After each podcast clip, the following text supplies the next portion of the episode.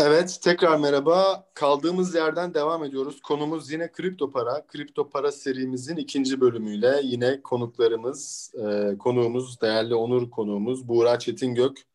E, konu hakkındaki detaylı bilgisi ve e, yılların vazgeçilmez partneri Emre Karagözoğlu ile beraberiz. Bilezik stüdyolarında, çoğu stüdyoları da e, tekrar beraberiz. Evet, kaldığımız yerden devam edelim sayın bileşenler. Nerede kaldık? Kripto para ile ilgili. Buğra'ya bir dinleyici sorusu gelmişti. E kardeşim aynı şekilde yazıldığı şekilde okuyorum. Hay Buğra. Hay Buğra virgül. E kardeşim sen bu kadar kripto parayı şey yapıyorsun. Aldım aldım sattım yapıyorsun. Nasıl yani? Gibi bir soru gelmiş. Lüleburgaz'dan Can Ataklı. Can Ataklı. Lüleburgaz'a öncelikle sevgiler, saygılar. Ee, Can kardeşim çok yerinde bir soruyla gelmiş. Ben de yavaş yavaş ısınıyorum görüyorsunuz daha. Bundan sonra beni kimse tutamaz. Tutamaz. Ee, doğru demiş. Yani ben alıp satıyorum demiştim. Ee, benimki biraz oyun oynamak gibi. Yani yoksa güvendiğimden falan değil ya da işte çeşitli kripto paraları alıyorum. Tuttuğum gün sayısı 3'ü geçmez yani. Alıyorum, satıyorum. Yani anlık değerlendirme gibi e, ya şeyden değil bence Bitcoin'in ya da bir Ethereum'un falan değerinin ne olacağını kestirmek bence imkansız. Yani nasıl değerlendiği de meçhul zaten. O yüzden yani şu değeri vuracak, bu değeri vuracak falan değil. Basit e, trading şeyleri var. Taktikleri, stratejileri. Mesela bir tanesi exponential moving average diye bir şey var. Ona bakmak. İşte orta vadeli ve biraz daha daha doğrusu kısa vadeli ve orta vadeli exponential moving average'lere bakıyorsun mesela. Ne zaman kesiyorsa alttan alıyorsun, üstten kesiyorsa satıyorsun. Yani ben böyle taktikleri kullanarak alıp satıyorum. Bir öyle de yani başarı elde ettim kendi çapımda. Yani sadece oyun yani. Böyle geçenlerde bir 2-3 ay önce 500 euro ile falan başladım mesela. Şimdi onu işte 1800 falan yaptım. Ama bu taktik Gayet bana sağlıyor. Gayet iyi yani. %300'den fazla bir return. Evet. Ya, dolap masrafın çıkıyor en azından. Aynen. Ikea gardolap masrafın çıkıyor işte efendime Viski söyleyeyim. paran, çikolata paran çıkıyor daha ne? Aynen.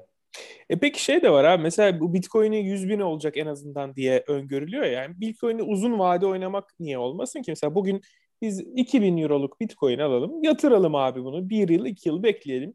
100 bine kadar çıksın şu, şu bugün 60 bin. Bu niye mantıklı değil mi? Bence bu mantıklı. Yani değil.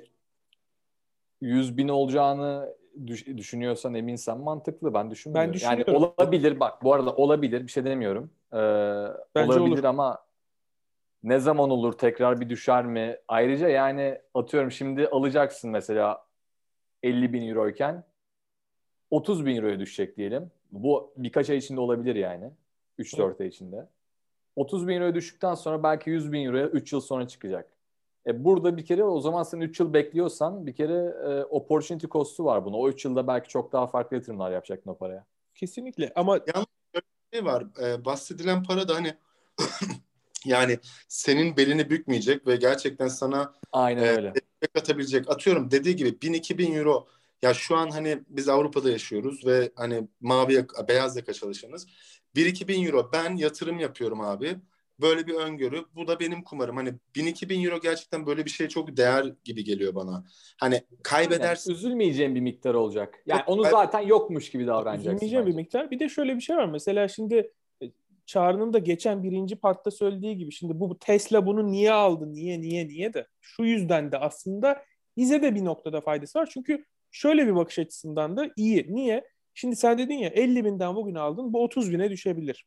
Tamam hakikaten çok volatilitesi çok yüksek bir şey ama şimdi daha çok böyle büyük şirketler aldıkça aldıkça kendi e, varlıklarının arasına Bitcoin'i bence geçirmeye başladıkça bugün Tesla 1,5 milyar dolarlık aldı.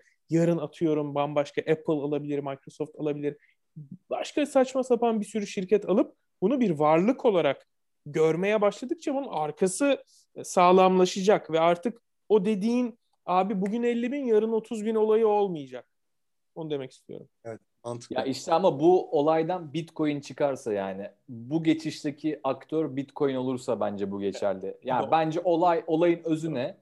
Bitcoin'in güzelliği bir kere hani işte decentralize yapıp dağıtması bu transaction işlerine. Bu ne sağlıyor işte?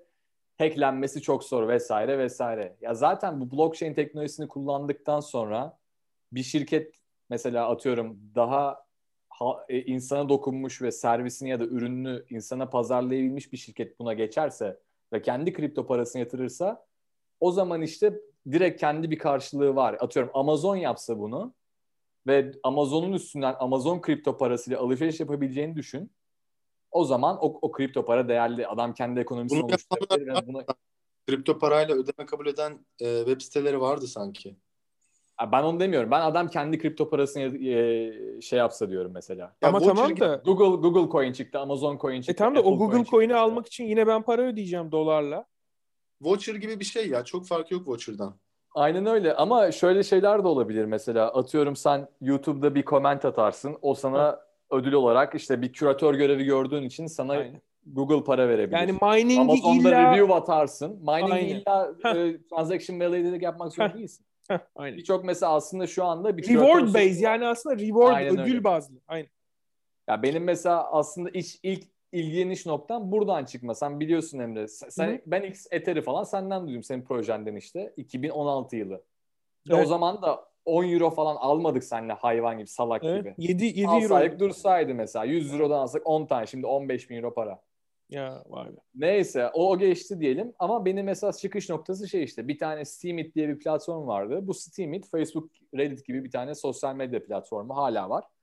Ee, adamların yaptığı şey şu işte belli bir e, ekonomik modelini kurmuşlar. Kendin de paranı alabiliyor yani o Steam coin'i alabiliyorsun ya da atıyorum sen sitede küratör görevi görüyorsun. İşte insanlar makalelerini yazıyor vesaire bir konu hakkında konuşuyor. Sen onlara rating veriyorsun, comment atıyorsun vesaire. Böyle böyle adamlar sana da Steam token veriyor. Bu Ne token'ı durumda şu an Steam? hala var ama onun da sıkıntı noktası şu. Orada mesela bir hard cap yok. Yani Hı. e, senin o platformda durmadan emek harcaman gerekiyor ki e, değerin düşmesin. Yani durmadan bir şeyler kazan ya da alı yani geldikçe direkt bozduracaksın vesaire ve değeri çok düşük. Ama işte bu tarz De- Devam et abi ben sonra bir soru soracağım. Ha işte kullanım alanları genişledikçe bu tarz bir teknolojinin değeri daha farklı yönlere kayabilir ama Bitcoin'le şu anda bu sadece bir dijital para, bir transaction, e, farklı bir medium yani. Ha bankadan yapmışsın, ha Bitcoin'le yapmışsın bunu. Evet. E, yani o yüzden atıyorum tamam Bitcoin alan fonlar çok fazla var ama belki bunun çoğu bana fear of missing out gibi geliyor. Yani Evet. artıyor abi alalım dursun. Evet. Ama o adamların satmayacağı ne belli? Adamlar zaten Bitcoin alarak harcama gösteriyor, vergisini kaydırıyor, vergiden zaten alıyor o parayı vesaire. Adam vergi cycle'ı geçecek mesela çat diye bozduracak. Sonra bir dahaki aralık bir daha alacak. Ya bu tarz şeyler. O yüzden bence ona bir amatör birinin bel bağlaması kripto paraya uzun vadeli çok riskli bir şey. Evet tabii. Büyük miktarlarla tabii ama dediğimiz gibi küçük miktarlar oynarsın 1000-2000 euroluk oynarsın. küçük miktarda al o zaman onu 3-5 yıl unut abi. Aynen. Ne olacak gör. Yani Ha, ya da çünkü niye? Ha çünkü niye? Şimdi sen Avrupa'da gibi bir bankaya 2000 euro yatırıp bu 2000 eurodan faiz alacağı faiz 80 kuruş 90 kuruş. Almışsın, sıfıra enflasyon yakın. negatif zaten çok. yani. Enflasyon zaten paran değer kaybediyor. Eksi yüzde iki oluyor her yıl. Yani ama niye? Yani dediğin gibi bu 1000 euro benim 1500 euro bile olacaksa ben 1000 eurodan 500 euro Avrupa'daki herhangi bir bankadan para kazanma şansım yok. Mümkün değil. Size bir sorum var. Ee, farz edin ki biz şu an 97 yılındayız ya da 98. O dönemlerdeyiz. Cep telefonu furyası var. Herkes Nokia ya da Panasonic ama hadi 2000 diyeyim Nokia Nokia Nokia. E, kimse iPhone göremiyor 2000 yılında. Abi iPhone gelecek bilmem ne olacak. Biz şu an Bitcoin Bitcoin Bitcoin in- arkasında inanılmaz operasyon var. Sorum şu. Ben tam olarak bunu diyorum abi işte zaten. Ee, bizim bunu öngörebilme ihtimal yani yani şöyle bir sinyal var mı herhangi bir Ethereum aklıma geldi ya da hadi ona diyelim ki Xcoin. Şu an Xcoin'de bir firma çıkıyor.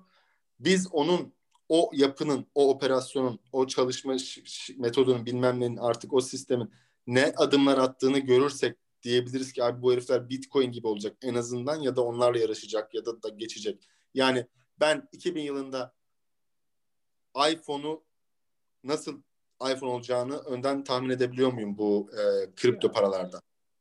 Ya ben orada şöyle bir şey söyleyeceğim kısa. Ee, benim bakış açımda hani bu coin konusundan bağımsız olarak bu soruyu ele alırsam ben, bence Buğra da buna yüzde yüz katılır zaten benim dediğim şeye. Senin dediğin şey çok güzel bir soru.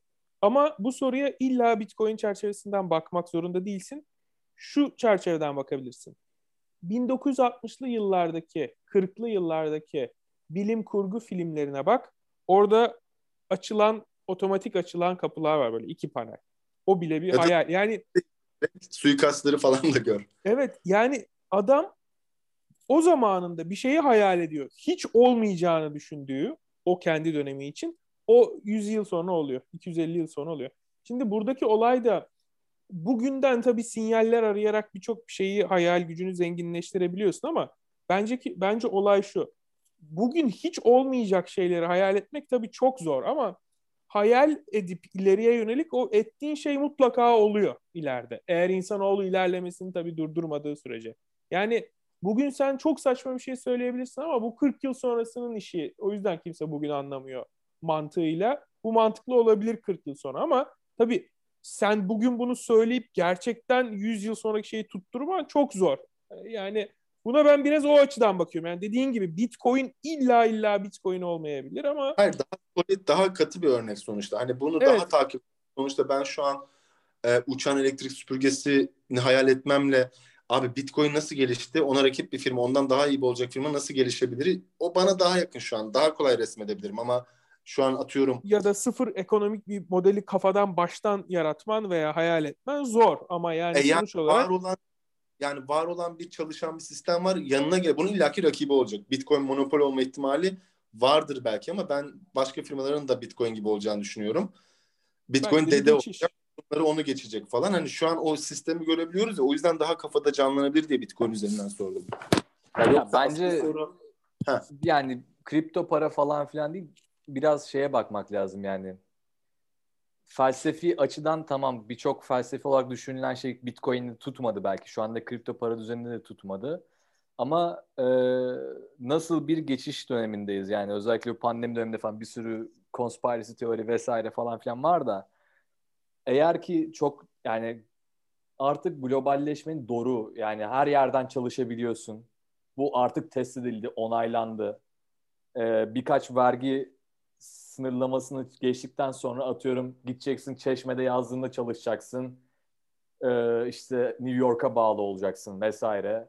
Gideceksin 6 ay orada 6 ay. istediğin gibi dolaşacaksın vesaire. Da, yani artık tek düzenli bir şeye doğru geçiş var gibi. Ve bu her alanda olacak. Zaten bu İngilizceyle yapıldı. Diller bitti yani. Hani tek dünyadaki dil artık İngilizce bence şu ya anda. da öyle zannediyoruz. Öyle zannediyoruz da abi. Sonuç olarak yani şöyle bir istatistik var yani. Çince Çince diyoruz. Bir buçuk milyar insan olacak belki. İki milyar insan olacak bir on yıla.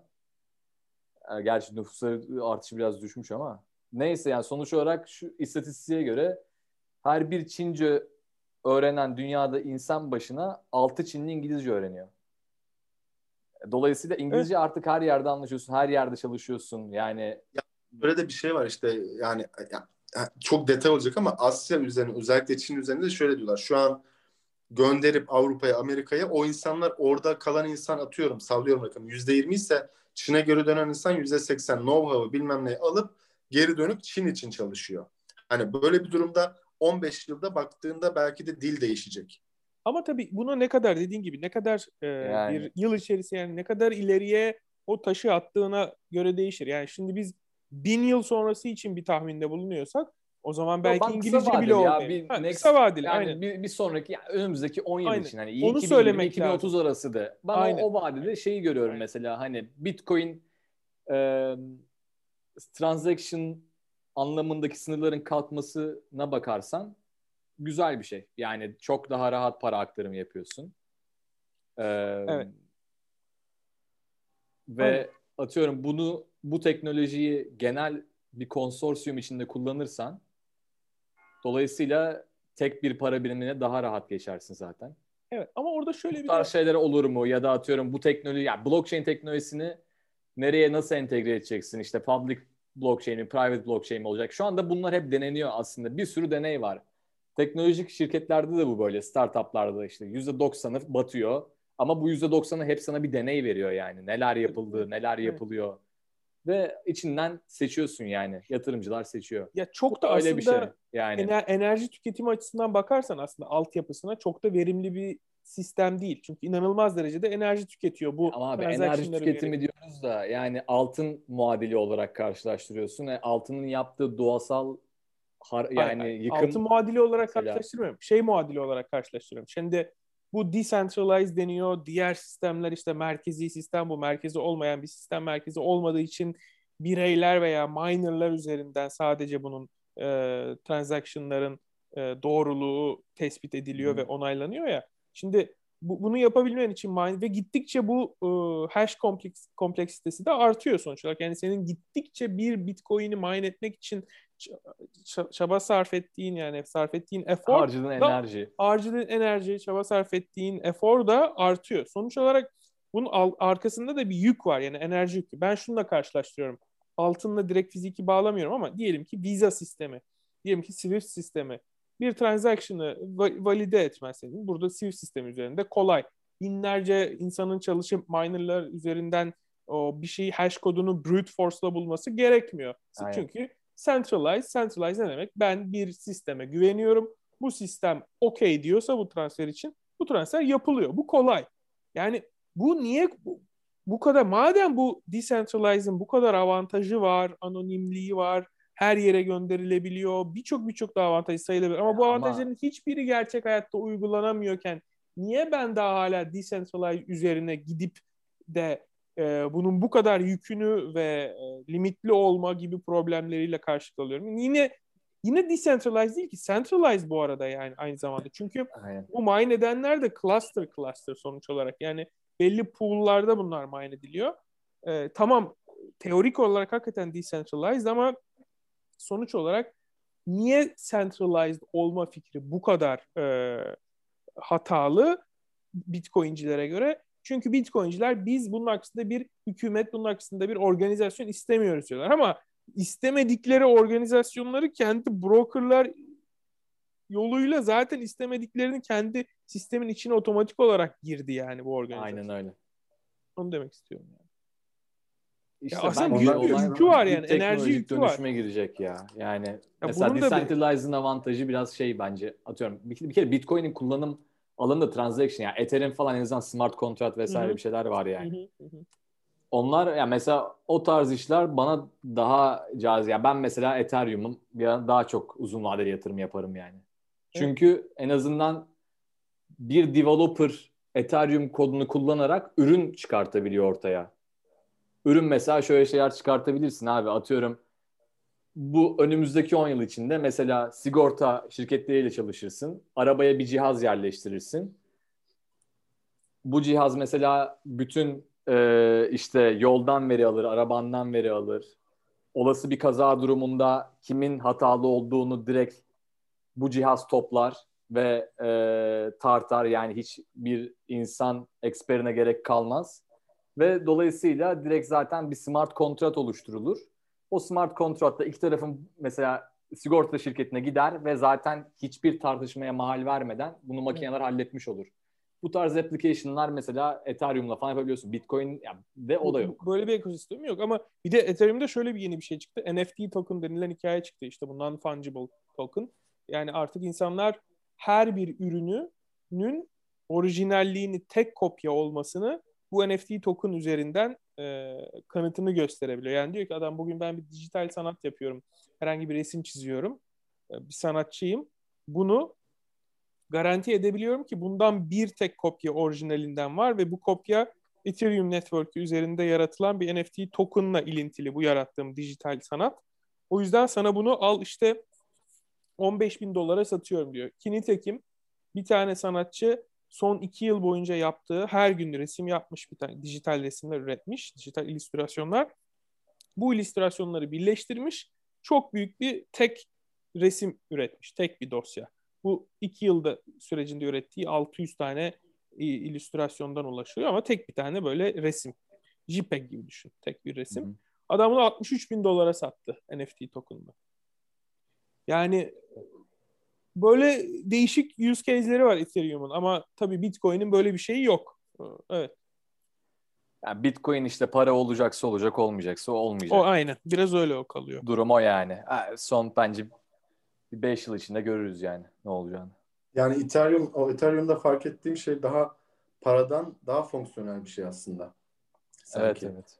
Paradan yani belki de Bitcoin bizi Ethereum tarzı şeylere götüren belki daha da büyük daha fazla fonksiyonu olan şeylere götüren bir gemi bir araç yani adadan adaya geçtiğimiz belki de hani vizyon açan şey Bitcoin ama asıl olay Ethereum ve dedeleri, ataları, onun torunları yani, falan. Torunları neyse. olacak. Evet. Diğer coinler mesela daha çok Ethereum altyapısını kullanarak kendi coinlerini oluşturuyor. Mesela işte Initial Coin, coin Offering diye bir şey var. Initial Public Offering gibi yani halka arzın coinle yapılış hali. Belli başlı düzenlemeleri yok. Senin bir atıyorum bir startup'ın var. O startup için Ethereum üzerinden kripto para yaratıyorsun. Startup'ın hisselerini işte bu kripto para şeklinde satıyorsun. Ama yani ne olacak o startup sonra yaşayacak mı ölecek mi hiç belli değil. Yani bu tarz şeyleri mesela kullanım alanları bence çok belirleyecek yani e, kripto paranın değerini ileride. O yüzden bence Ethereum daha mantıklı geliyor ama. Evet ama orada da şöyle hikayeler Bitcoin var. Bitcoin dolarla eşdeğer tutuluyor şu anda. Tek şeyi o evet. yani. Evet. Öyle bir imaj verildi. Ama işte bu Ethereum'un da arkasında e, şey var ya illa bu transaction'ı valide edeceksin hikayesi. Yani o da bir enerji gerektiriyor sonuç olarak. O yüzden mesela bu NFT token olayında mesela adam diyor ki ben bunun NFT token'ını ben bir sanat eseri yarattım dijital. Bunun için bir NFT token yaratmak istiyorum. Tamam mı? Bunun için sen NFT token yaratmak için e, Ethereum network'ünde gaz denilen şey var. E, para birimin Ethereum'un alt birimi gaz. E, atıyorum 100 gaz ödüyorsun. Tamam mı? Bunu yaratabil, mine edebilmek için bu token'ı. E abi sen kendi dijital artıını 100 gazdan az bir değere satarsan yani 100 gaz da bu arada belki e, birkaç yani belki, belki 100 dolar ediyor olabilir bilmiyorum. Belki daha fazla belki daha az ama öyle 0-1 dolar gibi hmm. bir değer değil yani. Biraz bir değer çünkü Ethereum'un değeri de yükseldi artık. Yani sen bu dijital artını 100 gazdan daha az değere satıyorsan 90 gazı sen zarar ediyorsun. O zaman non-fungible token'ı yaratmanın değeri de kalmıyor. Yani aslında her şey geride decentralized olmasının dezavantajını yaşıyor bir noktada. Avantajını yaşarken de. Fiyatlandırma Aynen. ve market değeri belirleme konusunda bence. Valla bekleyip göreceğiz. Evet, güzel bir kap özet oldu bence. Bekleyip görmek lazım. Ya her şeyi bekleyip göreceğiz tabii ki. Yani ama ben diyorum ki tahminler açılsın 100 bini görür abi Bitcoin. Görür ama işte, ne zaman görür abi? Ya bu neye göre işte hani nedir dayanak noktası? İnsanlar diyen insanlar ne kadar güvenilir? Tamam 100 bini görür diyorlar. Evet de neye dayanarak ve bu insanlar ne kadar art ya niyetli ya da ne kadar... Valuation'ı manip- çok zor abi. Bence yapılamaz yani. Ya yapan yalan söylüyor bence yani. Tabii tabii.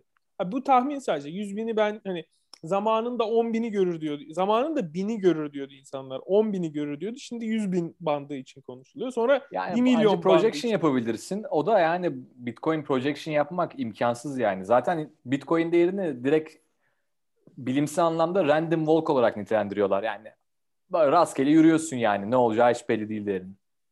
Nereye gideceğim belli değil yani. En azından dolarda, euroda, yani euroda değil, dolarda daha çok ne bileyim kestirebiliyorsun işte e, kendi para biriminin ne kadar etkileneceğini ya da doların ne kadar artacağını, ne olacağını bir başkan çıkıyor bir açıklama yapıyor. Fed bir karar veriyor, bir şey oluyor, bilmem ne yapıyor. Bunda kimse yok. Yani bilmiyorum var mı Bitcoin'in bir yetkisi? Yok var? abi, hayır kimse yok. Zaten o yüzden decentralized.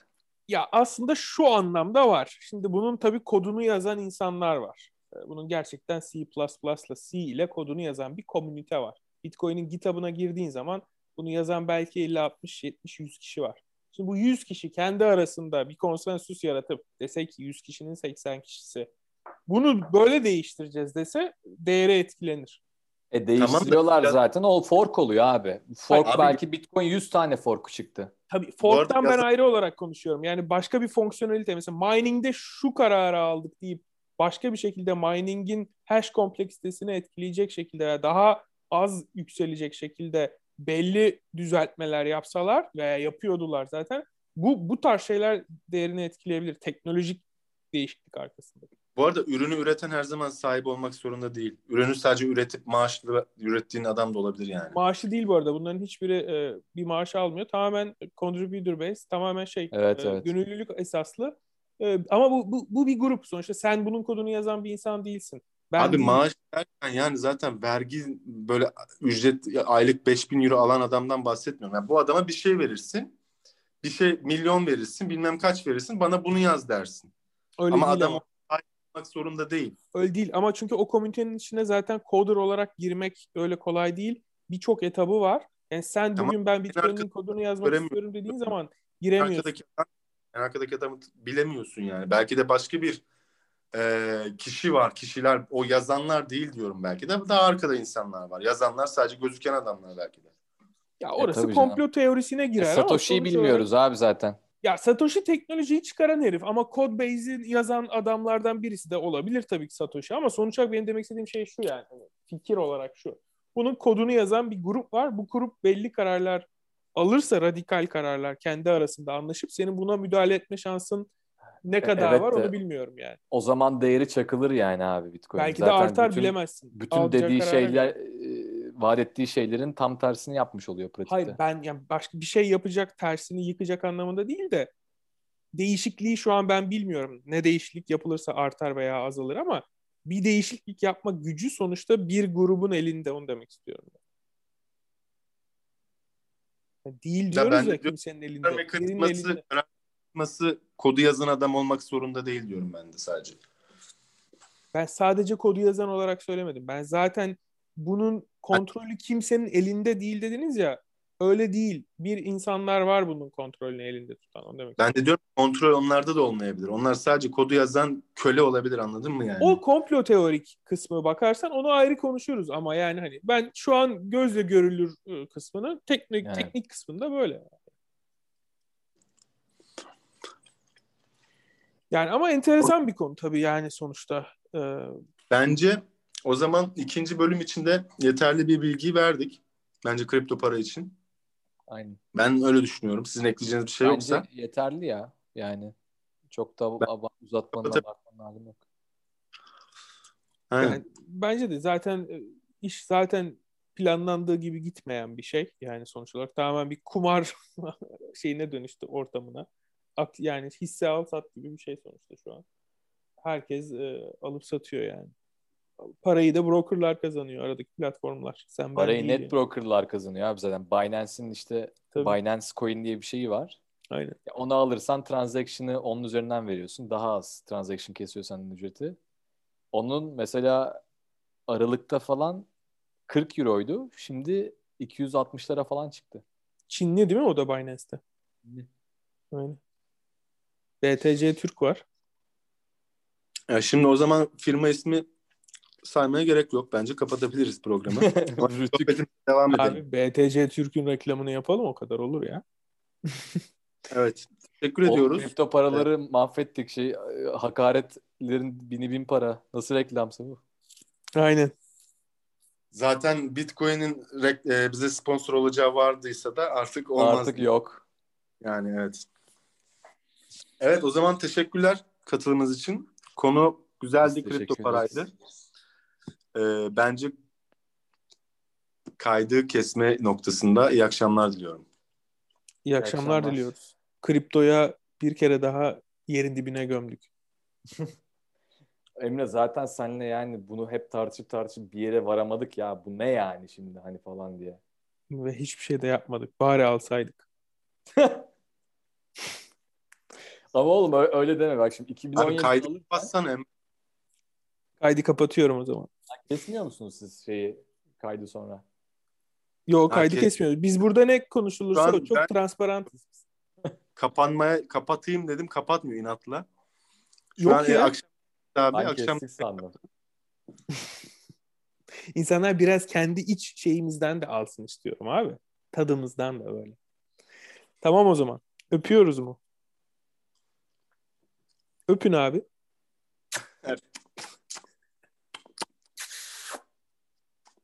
Oh, thank you.